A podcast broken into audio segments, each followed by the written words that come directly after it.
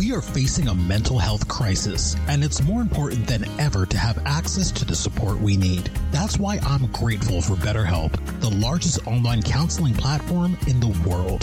BetterHelp is changing the way people get help with life challenges by providing convenient, discreet, and affordable access to licensed therapists. With BetterHelp, professional counseling is available anytime, anywhere from your smartphone, computer, or tablet. If you're looking for support, sign up today at betterhelp.com. Use the promo code Solving Healthcare to get 10% off sign up fees. That's betterhelp.com, promo code Solving Healthcare.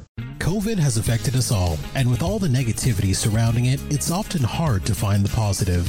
One of the blessings it has given us is the opportunity to build an avenue for creating change, starting right here in our community. Discussing topics that affect us most, such as racism in healthcare, maintaining a positive mindset, creating change, the importance of advocacy, and the many lessons we have all learned from COVID.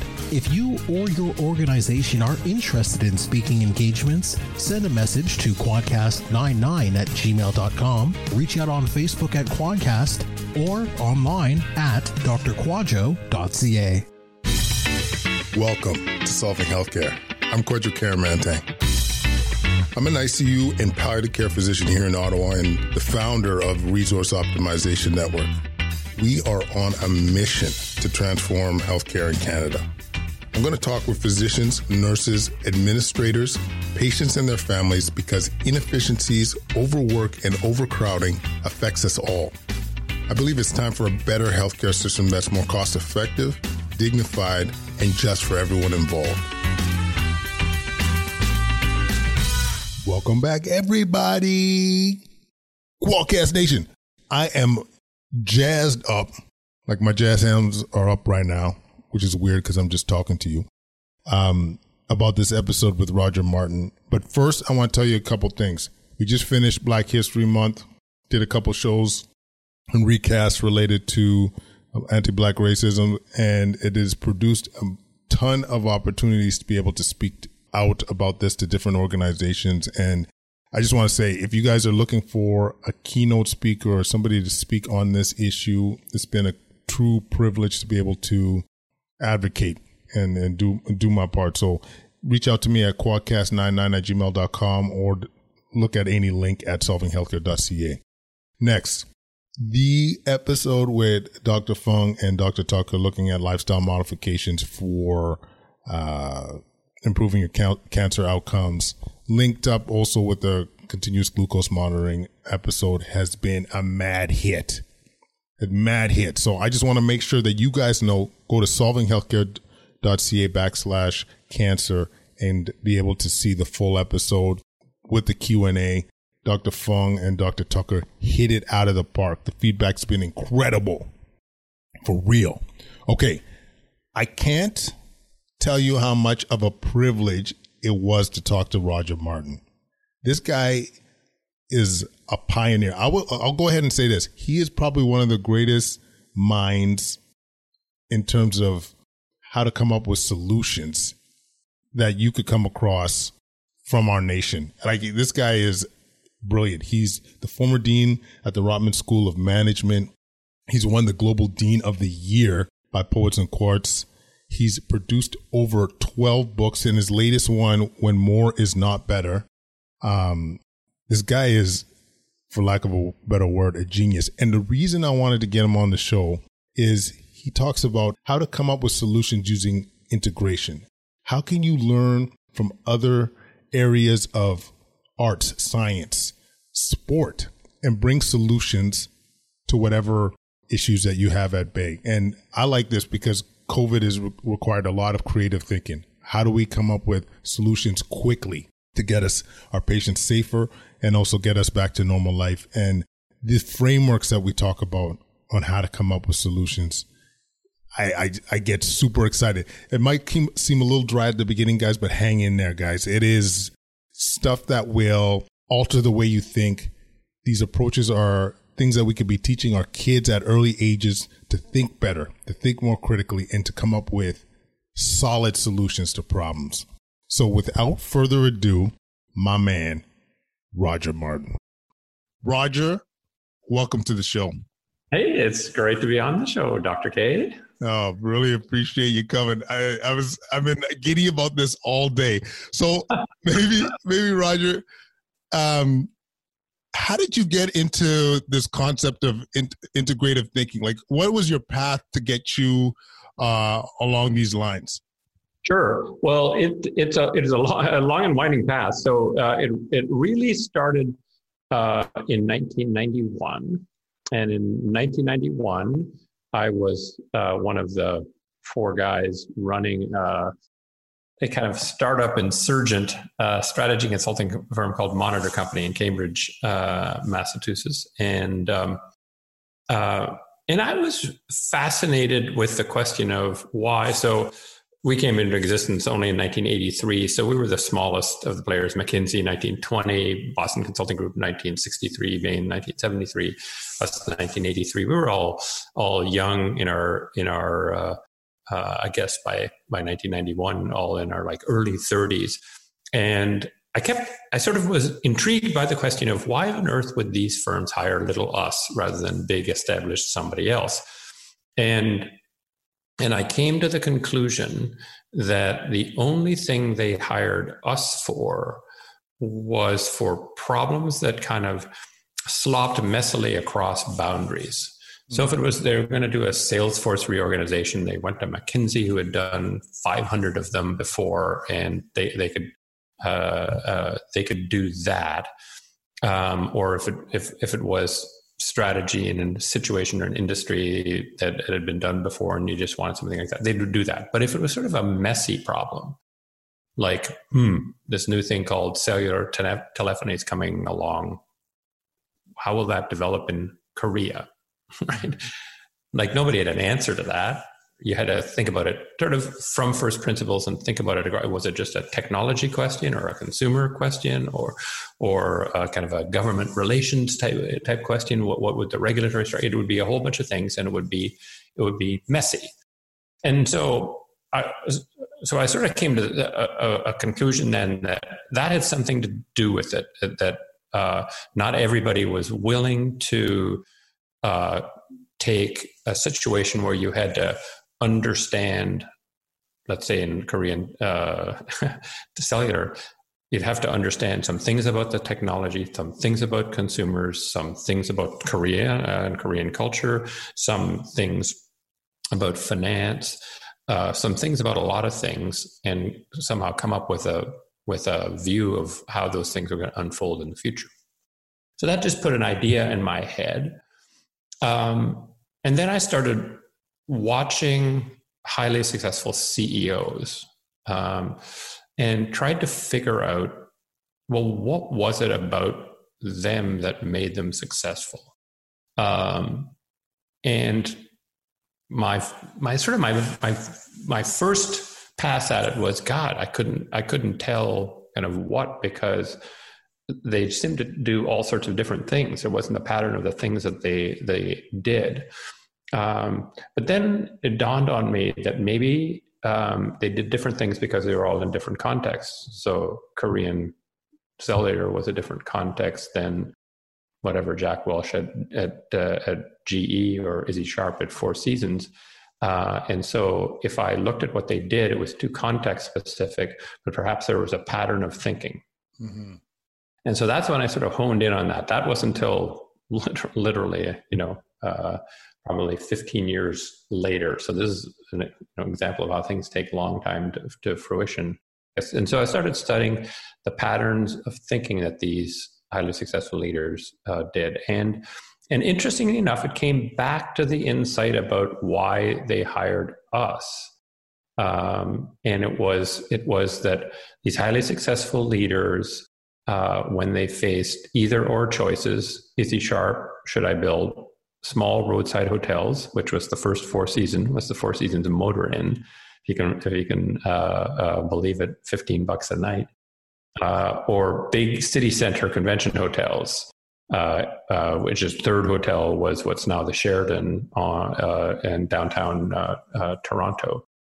Um, rather than saying I have to pick one of these others, they would use that to spur themselves to come up with a better model.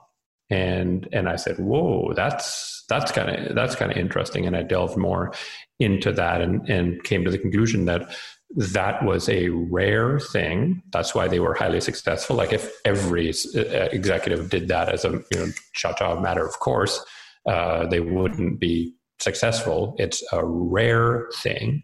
Uh, and then I spent a lot of time diagnosing it and, and wrote a book uh, in 2007 called The Opposable Mind that sort of talked about uh, this being the only thing that I could find consistent among successful successful uh, people.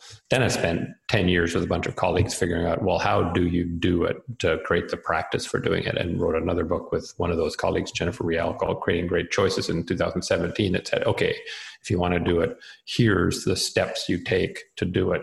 So it was a kind of long, it was kind of a long, uh, long journey that was spurred by kind of, as I imagine most of these things are, by sort of a mystery. I was sort of mystified by something, and when I'm mystified by something, I try to figure it out. Dive full in. I, I, I mean, I, I think people will will see my enthusiasm of how brilliant this is.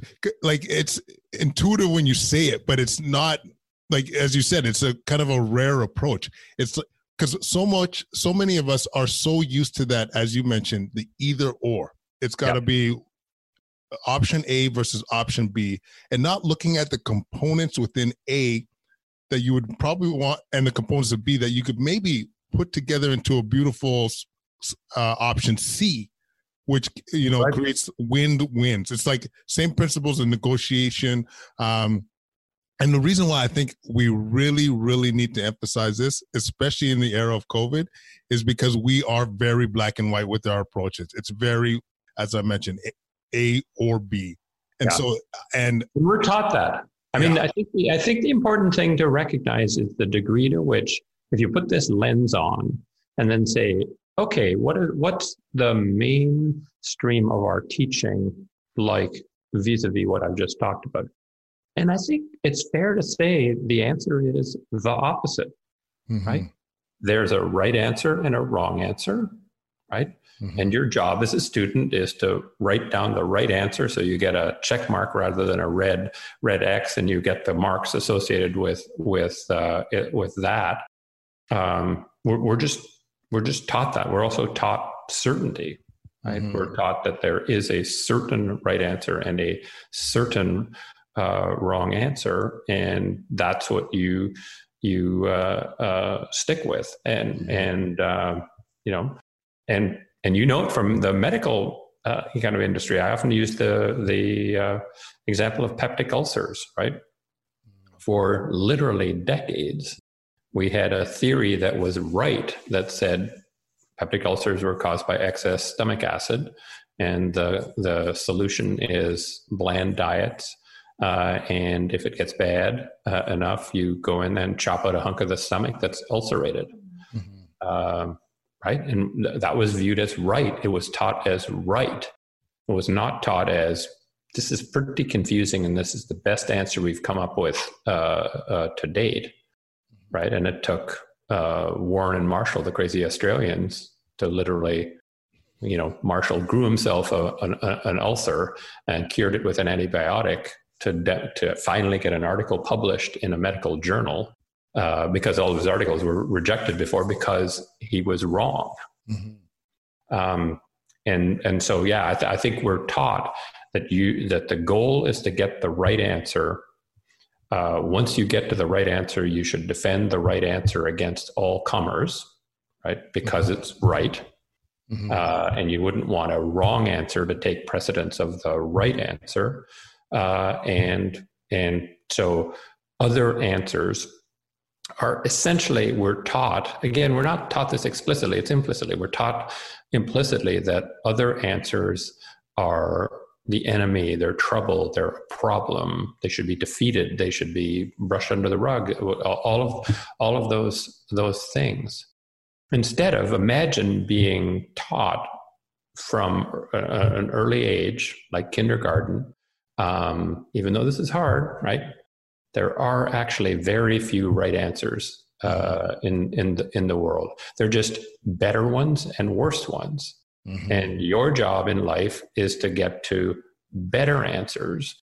And regardless of how good your answer is that you come up with, there's probably a better one lurking out there somewhere. Mm-hmm. Um, and you should have a thinking process that that that is forever searching for those better answers. And you know what your biggest friend is in finding a better answer? Curiosity. An opposing model. Yeah, well, oh, yeah, sorry, but it's yeah. an opposing model. That's raw materials. That that's just literally coming on. Like you know, if you're, you know, I don't know what, you know, kind of uh, making steel, you come upon a pile of, of iron ore. it's like, holy smokes, I can make more steel, mm-hmm. right? Because I've found this an opposing model is a treasure trove of different logical structures that are different than your logical structures. And, and what you want to do is, is mine that.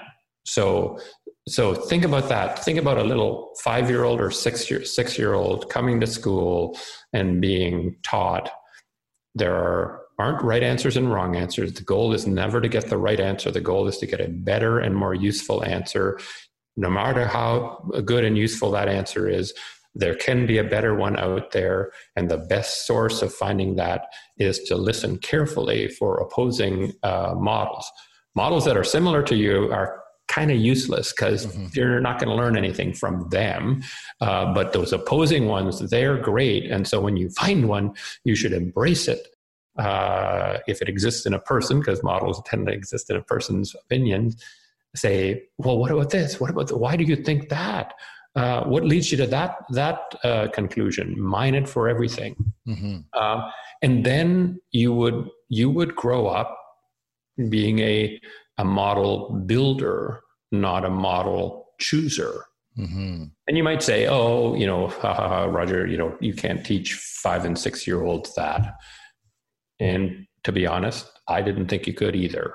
Mm-hmm. But we started teaching, we, we started believing that you could teach high school students that, that they'd have the mental facilities then to engage in this kind of thinking. And, and, and we started teaching teachers and we'd have teachers coming to our our our uh, I think sessions uh, who were teaching grade three and four uh, uh, students, and they'd say, you know, my students can do this, and we'd like, I don't know, you know, I'm not sure they're ready for it, and we were like so wrong, and they were like so right.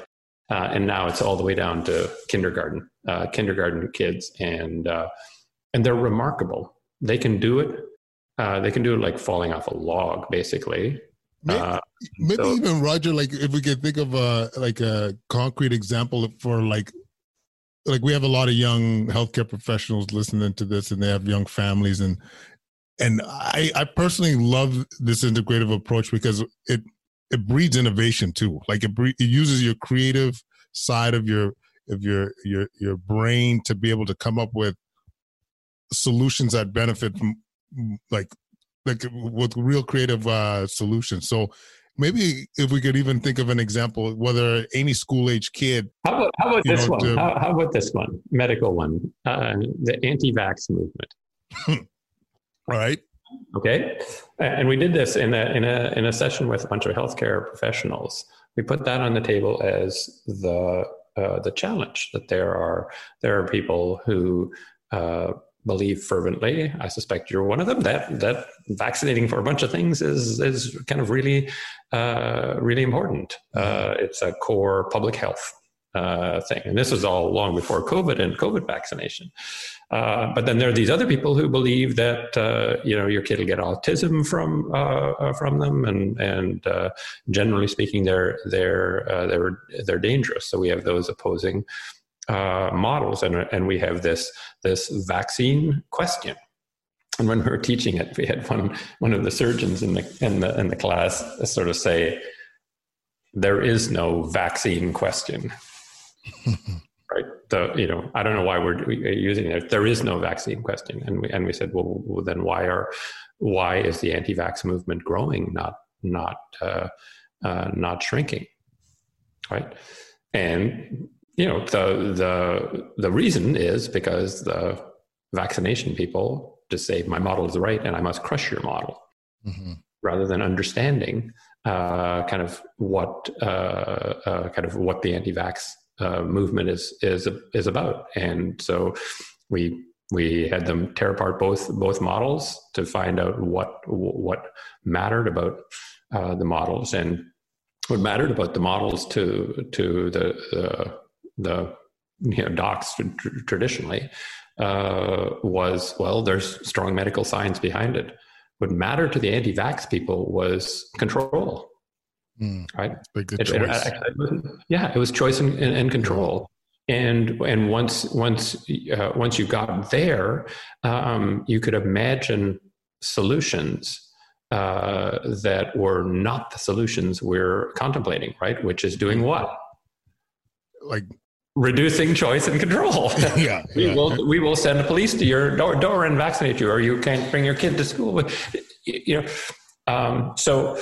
Uh, but it was interesting. The reaction was was there is no vax vaccination controversy, right? Right, yeah. because a scientific model says says it's settled completely.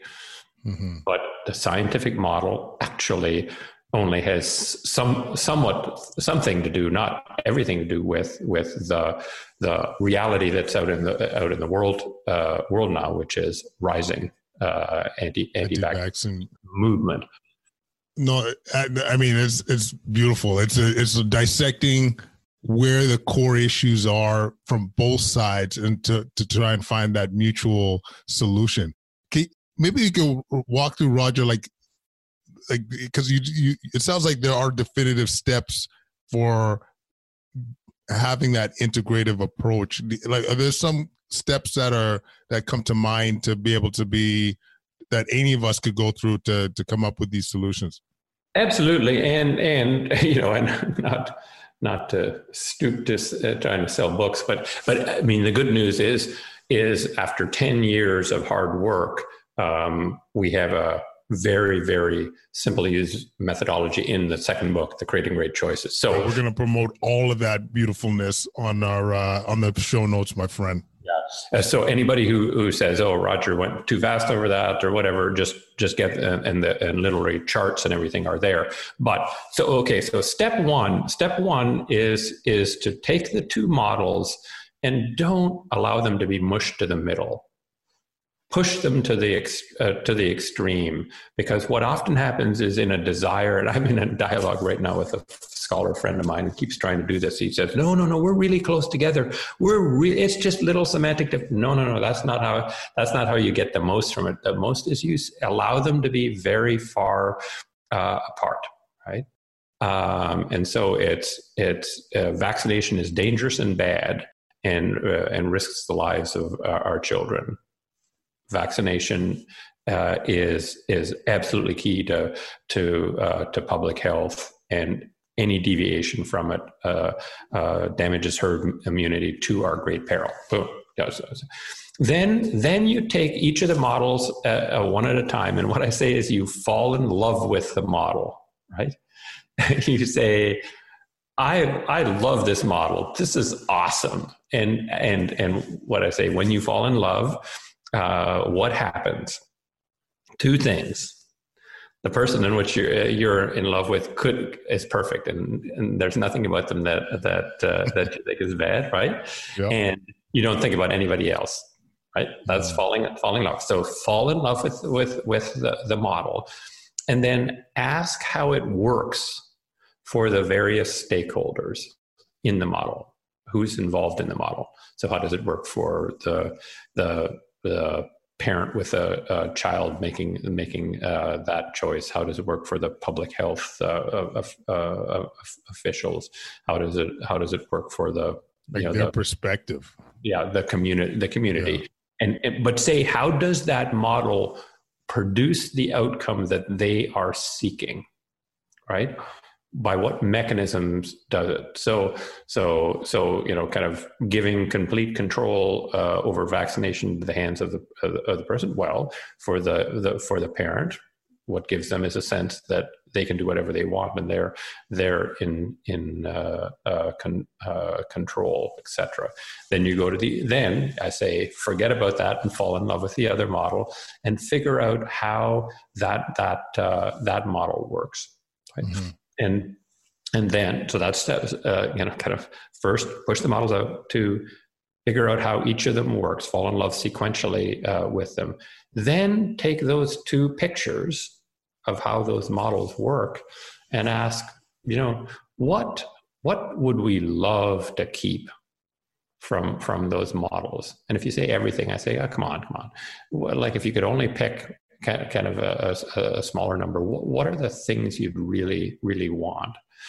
And what are the things that actually appear on both right? They aren't actually conflictual. The models at their at the top of the the the, the header on them.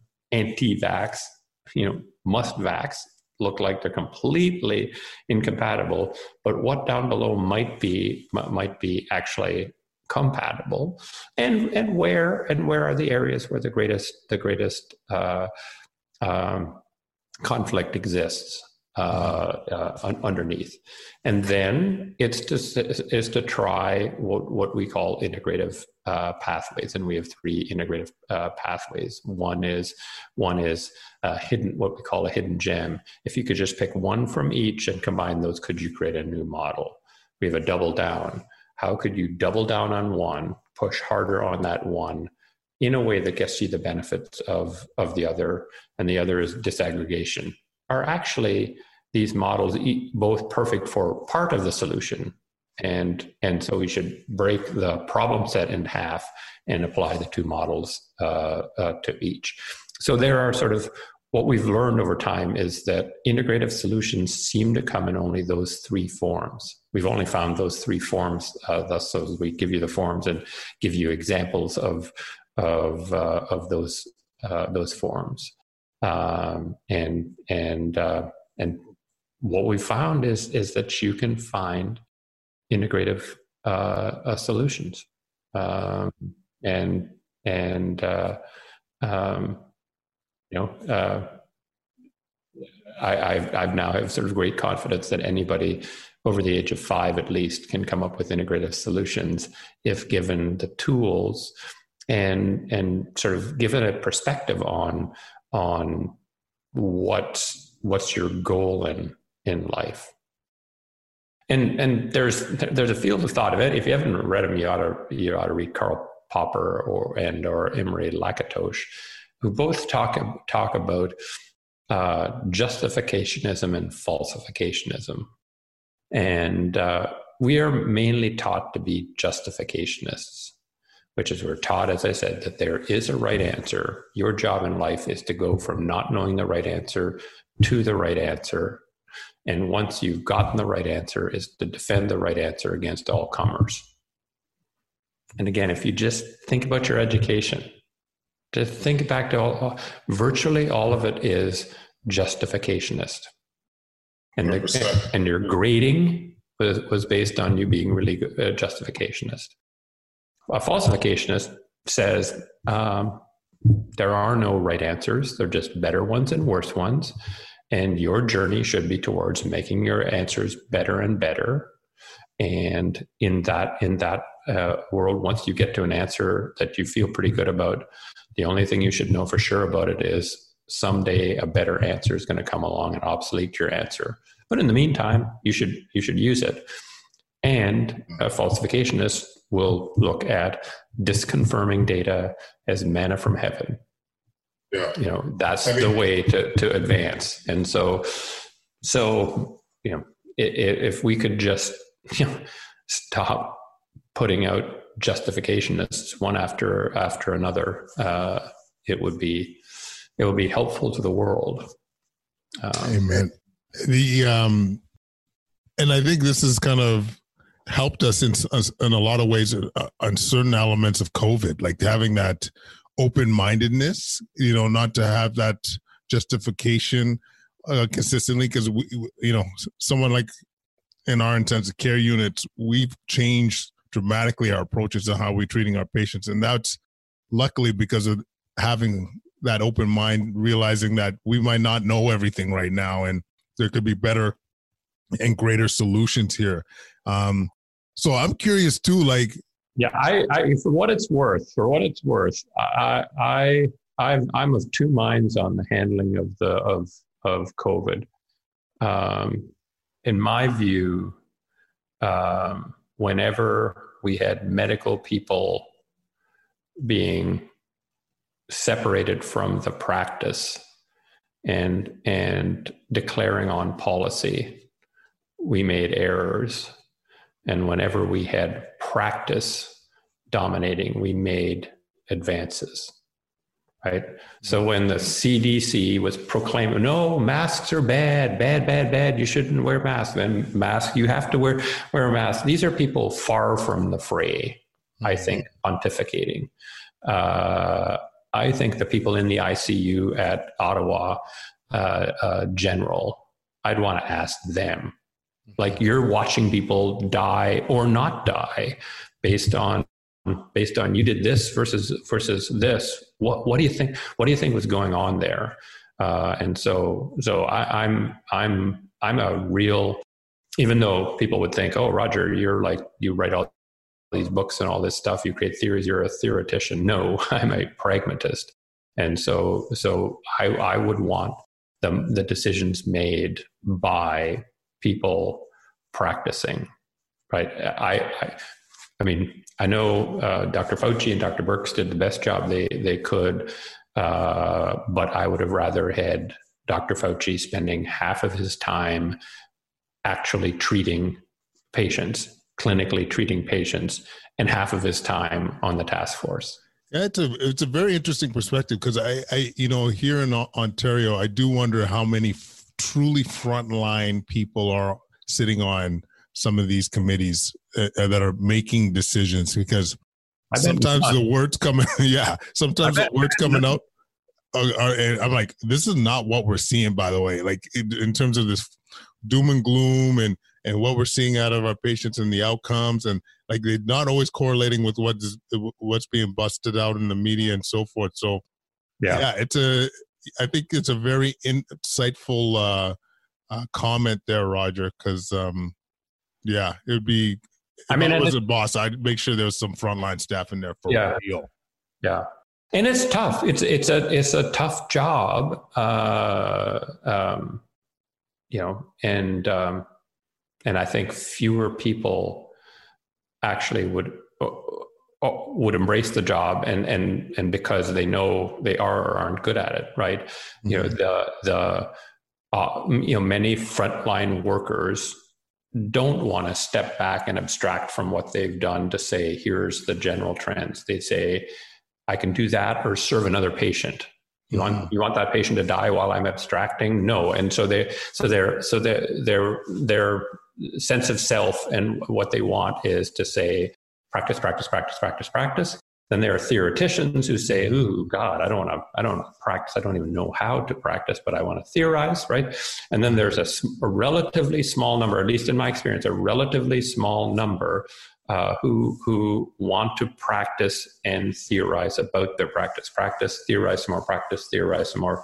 Go back and forth, and it's those people that you want. So I wouldn't. I would not take you know, kind of a random selection of frontline workers and put them on the committees. Mm-hmm. I'd be looking for the person who wants to go back and forth, who who says, "Yeah, I want to create general guidelines that will that will help people out and go on national TV doing that."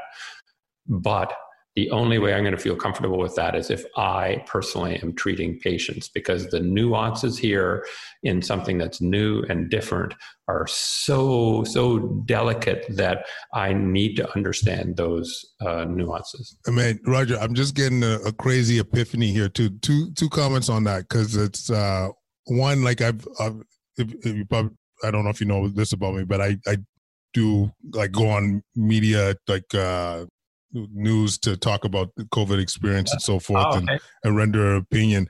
And it, it occurred to me that, you know, it's be, part of the pragmatism from our viewpoint is because as an intensive care doctor, you actually have to use a lot of integrative uh, thinking and solutions because you'll have multiple specialists come up with their opinion on what they think is best for their patient.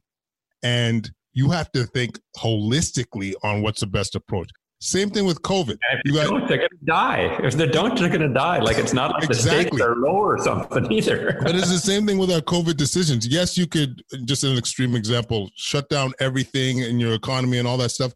But you have to ask yourself what is what is the consequences to that is that an acceptable uh, resolution if you know your kids are you know not going to be educated you got delayed cancer surgeries and all that stuff like that's also part of the puzzle you know and um no it just uh it just really um made a lot of sense as you're saying that kind of why maybe um you know there's that element of pragmatism that we've a lot of intensivists would have because yeah, you are front line, but you but you also know that you have to have a holistic approach. Like you practice that on a daily basis. Um, otherwise, as you mentioned, patients aren't going to survive. They're not going to have the, an ideal outcome. Uh, yeah, I just thought I'd. But you probably you would probably probably say that that probably if you just lined up all your intensivist colleagues, you could probably line them up on the basis of who who would enjoy uh, abstracting back and saying, "Here's here's what I think I would go and go on," and who wouldn't, and and there would be mm-hmm. there would be differences. And are are the ones who wouldn't bad people? no, they're not. They have a mm-hmm. they have a reason reason uh, uh, for that. Um, but it was always for, for for me, you know, it was like it was always interesting to watch because you, you, you, may know enough about my background to know like yeah. I was a, I was just a business guy. I was a business guy who Rob Prichard, the then president of University of Toronto, tapped and said, "I want to make you the dean of my business school." And I was like, "Well, I don't know anything about that." And he said, "It'll be fine. It'll be fine." so I, I went and I went, went and did it, and and I would and I would watch I, I would watch my academics who were great, who were fantastic, who were hardworking and everything. But quite a few of them just didn't ever hang out with actual kind of business people. Mm-hmm. And and I just kept, kept thinking, how on earth, how on earth can they stay kind of on point with without without that? And people and people often ask me because because I write so much, I've read twelve books and like six hundred articles and blah, blah blah blah. They say, uh, you know, gee, how do you get your research ideas, Roger?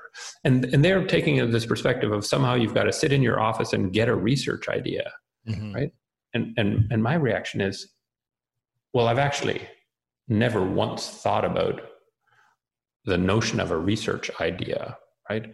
I just because I spend a whole bunch of my time consulting to CEOs, right? And and I just hang out with CEOs and whatever they find out find is problematic, I think about and write about. That's my production production method, method, methodology. And so so I don't I don't know how you can be a great theoretician without without being in in the middle of practice like I, I just I, I, honestly I honestly do not know how you how you uh, you can and and like I'm getting chills thinking about this because you know in my I, just, I keep bringing it to this line of work. I apologize, but you know, like no. even within our intensive care, like we have all these incredible researchers that have that have done you know creative really creative work, but in the land of intensive care, we haven't moved the needle significantly on outcomes in years. Like, is that true? Oh, that- like literally, like you're we're doing studies that you know maybe it affects absolute mortality by two percent, and then you do a repeat study, then it's neutral, then it's like all these kind of like minor tweaks in in in in therapies that have not really moved the needle, not made patients significantly more functional, or uh-huh. significantly affected mortality. And but now that as you're saying this, it's maybe it's a little bit. You know, most of the researchers also practice intensive care, but maybe the, it, it's the I don't know too engaged into the uh, into the research. Maybe it's continue to have that same approach to like thinking because I, I I've been preaching this. I'm you know I, I research, but I'm not a trials researcher. And I'm telling people we need to think outside the box. Like it's been 15 years before, since we've really looked at papers that dramatically impacted mortality. And you know, with technology increasing, that we're not, in my opinion, not taking advantage of. We're not integrating other specialties. Like we really need to think outside the box if we're going to move the needle. And the other thing I'll just say real quick too, Roger, yeah. to your point about the the the theory, um, theory versus uh, you know practical, um, and and having that at the table. One of the I think I, I can't I still can't believe this isn't a central theme in our COVID discussion. Almost every patient that I'll see in the intensive care unit that's sick from COVID will have type 2 diabetes or obesity. Almost every one of them. Really? And we we and we still have not talked about an approach to try and mitigate that. And like at a policy level, at an like, oh, okay. imagine in Ontario. You're, I mean, you're in Ontario. I mean, over the summer when things were were really quiet. Imagine saying, "Hey guys, we noticed this is a trend amongst our di- amongst our COVID patients. Let's promote getting outside, exercising. Think about what we eat. Just reduce your processed food. Like, think, like something a simple message and I can almost guarantee you there'd be a significant change in outcomes amongst our COVID patients. But this never gets like I, I don't know if this is news to you, Roger. Me saying this, but like it's well, I knew there were comorbidities, but I didn't know it was that high. I didn't know it was that high. Uh, yeah, and it's in the medical literature. It's what we see, and never you hearing that kind of discussion. So I guess what I'm saying is, where you're where you're throwing down really hits home uh, as a as a doc as a researcher that really having that element mixing that pragmat like um, the theorism and, and being um, and pra- pragmatism yeah. pragmatism is so important. And and it's and this sort of leads to yet another thing and i think i touched on it in in the in the uh, podcast that you re- referred to. Uh, shane uh, yeah. is is is this this sort of modern problem of kind of, uh, I think, sort of abuse of the scientific method, right? Which is oh yes, I love this.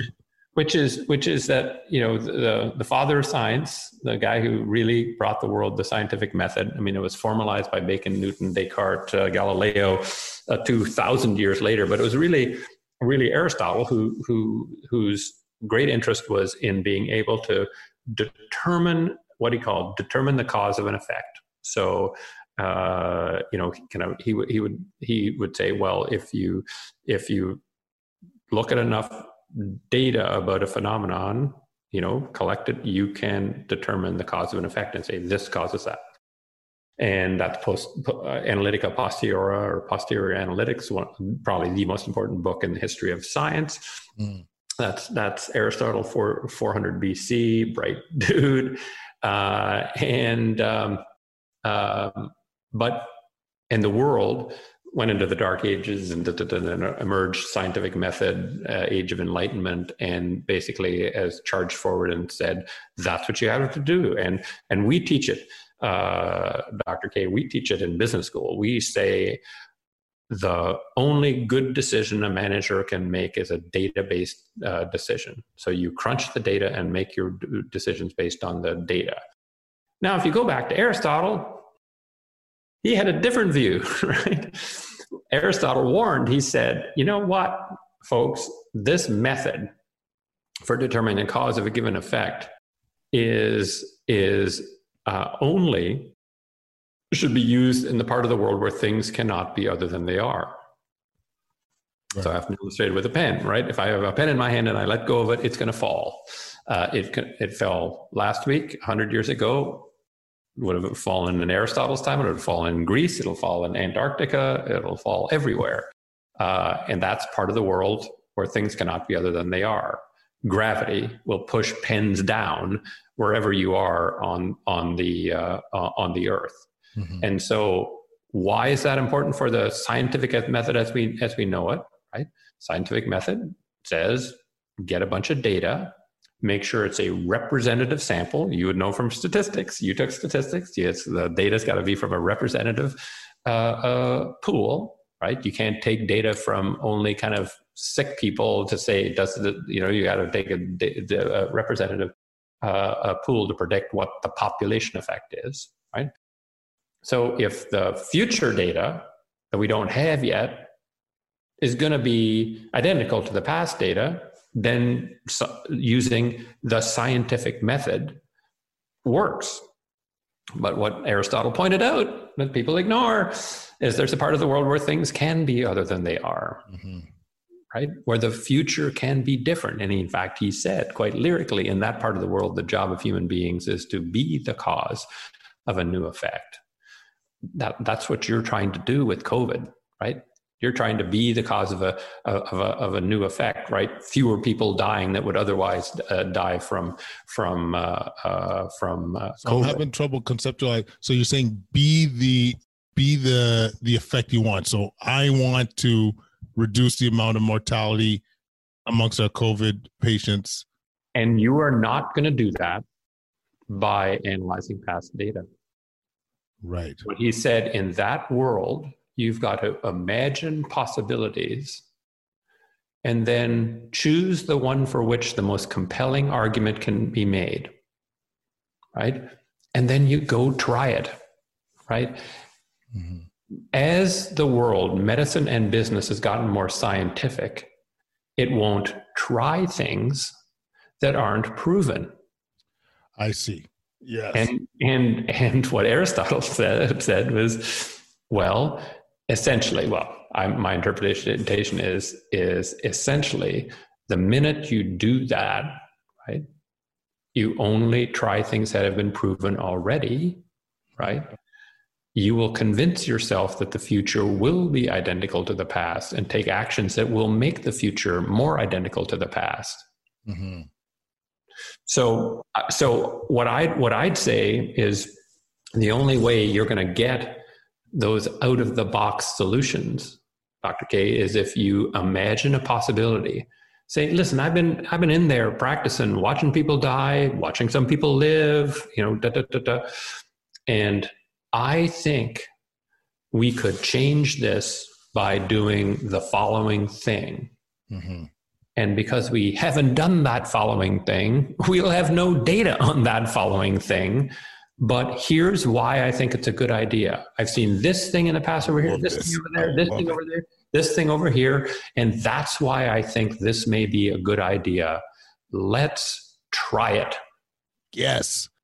And you would be told, bad doctor, yes. bad doctor, you're not being scientific. Try it. Try it. How could you, how could you possibly say, uh, uh, try it? Yeah. This is not unlike Atul Gawande. How do we? How about we try this?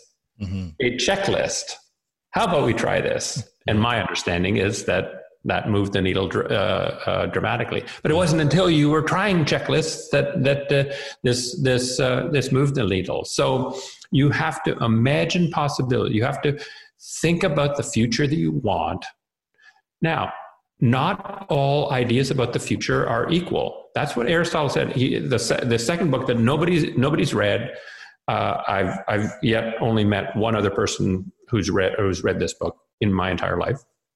Uh, a book called Rhetoric, where he explained the methodology for the part of the world where things uh, can be other than they are right? And what he what he emphasizes the degree to which decisions in that part of the world come on the basis of intelligent discussion and argumentation. Mm. now rhetoric now has been debased to view sort of well that's rhetorical that's just rhetorical to be sort of uh, you know baseless uh, kind of uh, uh, argumentation as opposed to what it was was an exalted thing in, in aristotle's uh, mind.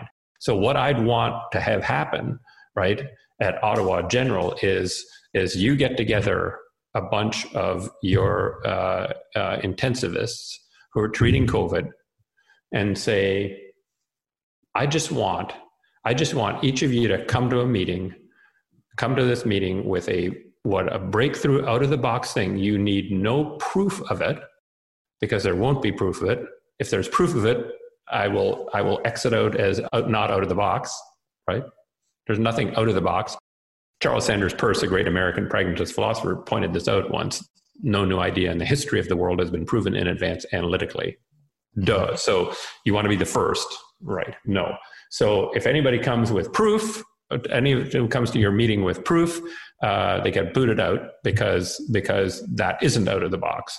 So all out of the box ideas, and then you then you have argumentation. Each of you presents your idea. Uh, you get it critiqued. You get people to build on it, and you come out of that meeting saying, "We're going to try these two things, and here's how we're going to try them." Uh, we're not going to risk all patients. We're not if if you know you know if something doesn't look look, look right, we but we're going to try these things in order to attempt to generate proof, right? Because the problem from a data standpoint of the next six months, the big problem of the na- next six months from a data standpoint is it's in the future. There is no data about the next six months. Mm-hmm. What's the good thing about the next six months from a data perspective? There's no data. In six months, there will be all sorts of data. Yeah. right? Yeah. When you, you when you get to look backwards at the six months, it's chock a block full of data. And so what you want to do is is imagine a, a, a breakthrough idea, put it into practice, and say if the breakthrough idea works the way we hope it does, the data will look like this. Mm-hmm. Then after six months, you turn around and look back at that data and say, did it look like that? And the chances are it won't look exactly like that but if it looks mainly like that then you'll tweak and and and off you go. So that's that's the exercise i would do dr k.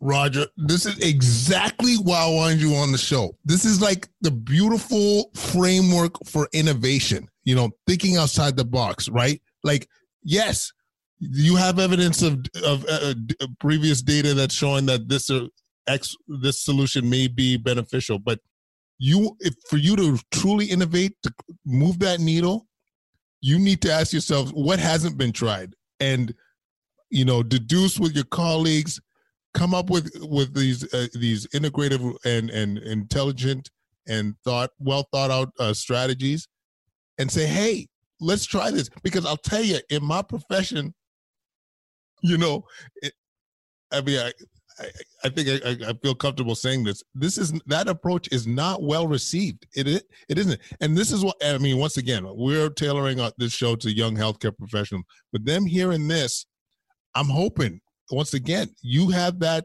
kind of framework and that green light to say, hey, you know what? It is okay to be trying to think about these creative and uh, solutions because I can promise you this: all kind of breakthroughs that have come through, major breakthroughs that have come through in our line of work, is using an approach similar to this. I could almost guarantee it.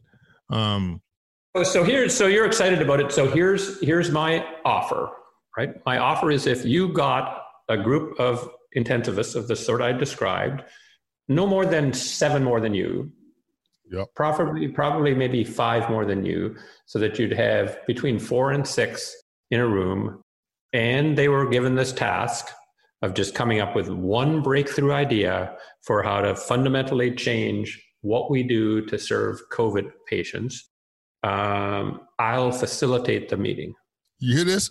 Hear that, Kwadcast Nation? You hear that offer? I, I don't think we could say no to this. Yeah. You know what I mean? So you get so you well, what you got to do is get get some willing people, and and it'll probably take kind of two or three hours uh, and and uh, each person will put their put their idea on the table, and we will we will discuss it, uh, tease out the tease out the logic of it, and attempt to come out of the meeting with one or two things that you guys will uh, will try. I, you know, whether it's COVID, whether it's liberating from a ventilator, whether it's getting people functional out of an ICU, I'm going to tell you, I'm going to be taking you up on this offer, Roger, because I, I think even just watch walking through the process, I think would be so beneficial to uh, to future docs. Um, so, Roger, we're getting to the tail end of this. You know, you've worked with healthcare organizations what were the what were the key concepts that you taught them? Was it was it just the general principles of integrative thinking or did you help them work through some of these solutions? Um, what was that experience like? Well sure like I, you know in many respects i do most of the integrative thinking work i i do when i'm say on a on a on a board in a more implicit than explicit way. And so uh, when i was asked to join the board of sick kids i'm pretty sure it was 2000 a great man, David Galloway, who used to run Torstar, the you know Toronto uh, Star organization, was the chairman, and they had a big problem of on the quality committee, and you know how important the quality committee is. Probably the most important committee on the hospital board. Uh, and he said it's just it's you know kind of the the you know atmosphere is, is terrible. Uh, you know the board members are sort of into sort of kind of nitpicking and blaming and recrimination. And so the docs don't really want to come. It's, it's sort of like showing up to be grilled and and uh, uh, kind of and so it's sort of no fun. They sort of have to but they beg off as much as they can and leave halfway through the meeting to say oh my beeper went off and whatever and he said. So it doesn't work. Mm-hmm. okay. So you know my my approach on things like that is to say okay right the board needs uh, uh, some features of of uh, of this uh, because that's our that's our job. The government is is entrusted in the board us making sure there's a quality committee that ensures the quality is high. So we have some the board has some needs. But all the the the docs uh, who who come, the chiefs. It was the it was each of the chiefs, and uh, in addition to uh, some some docs, uh, they come. Well, they've got kind of interests uh, too. One, they've got busy lives. They don't want useless administrivia. Uh, they they don't want to. They feel badly enough about a kid dying. You know, a, a baby dying in the sick, in sick kids or or bad results. They take it super personally. It's not like you have to beat them up and say you should care more about children. I mean, what the hell are you doing in this profession if you don't? Like they all they all care deeply. So so I just I just I just said, well, what kind of what would get both, right? What would make it a, uh, a, a productive experience for the board members, and what would make it a productive experience for for the for the uh, for the docs? Um, and I came to the conclusion that that sort of learning would be kind of front and front and center. If the docs actually came and and and felt it was if they were learning about something that that would be great and they would get better. If uh, if the board helped them helped uh, create an environment of, of, of learning that would be that would be better uh, and so rather than just having a we'll go through all the problems of quality in the hospital uh, we had in every every meeting some somebody coming in and presenting nifty things that were done in the world of quality kind of uh, worldwide. Uh, either somebody internally having gone out and studied that or somebody uh, kind of uh, externally uh, coming in and and uh, and I just kept the uh, the recriminations down to to an absolute absolute minimum if there are tricky situations I said let's and let's handle those off, off offline um, and it just became a, a, a I think a joyous experience because everybody always came. Um, the dialogue was was great. Board members learned all sorts of things about quality from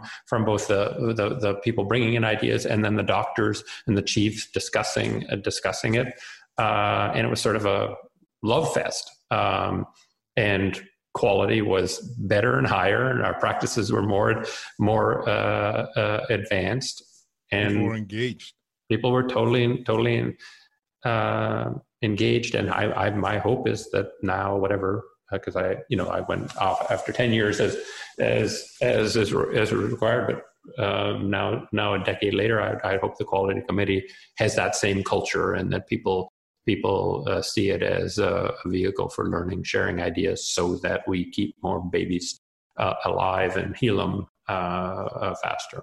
Wow. Wow. I i mean I'm, as I mentioned, I'm on the board over here. I might be bringing some of those concepts over as well. But Roger, I I can't tell you how much I thoroughly enjoyed this conversation. And I know it might not be intuitive to a lot of our listeners, but this, I'm telling you, if we apply these principles into our field of practice, whether you are a nurse practitioner, physiotherapist, or an upcoming doc, and a future leader, this is what will get, uh, uh, um, really push the envelope within medicine and really move that needle as I've been talking about. So, Roger, as a the author, former de- dean, uh, you know, board of governors member at, at uh, Sick Kids. We on Kwadcast, we just want to thank you. This has been amazing. Can you tell people where they could track you down?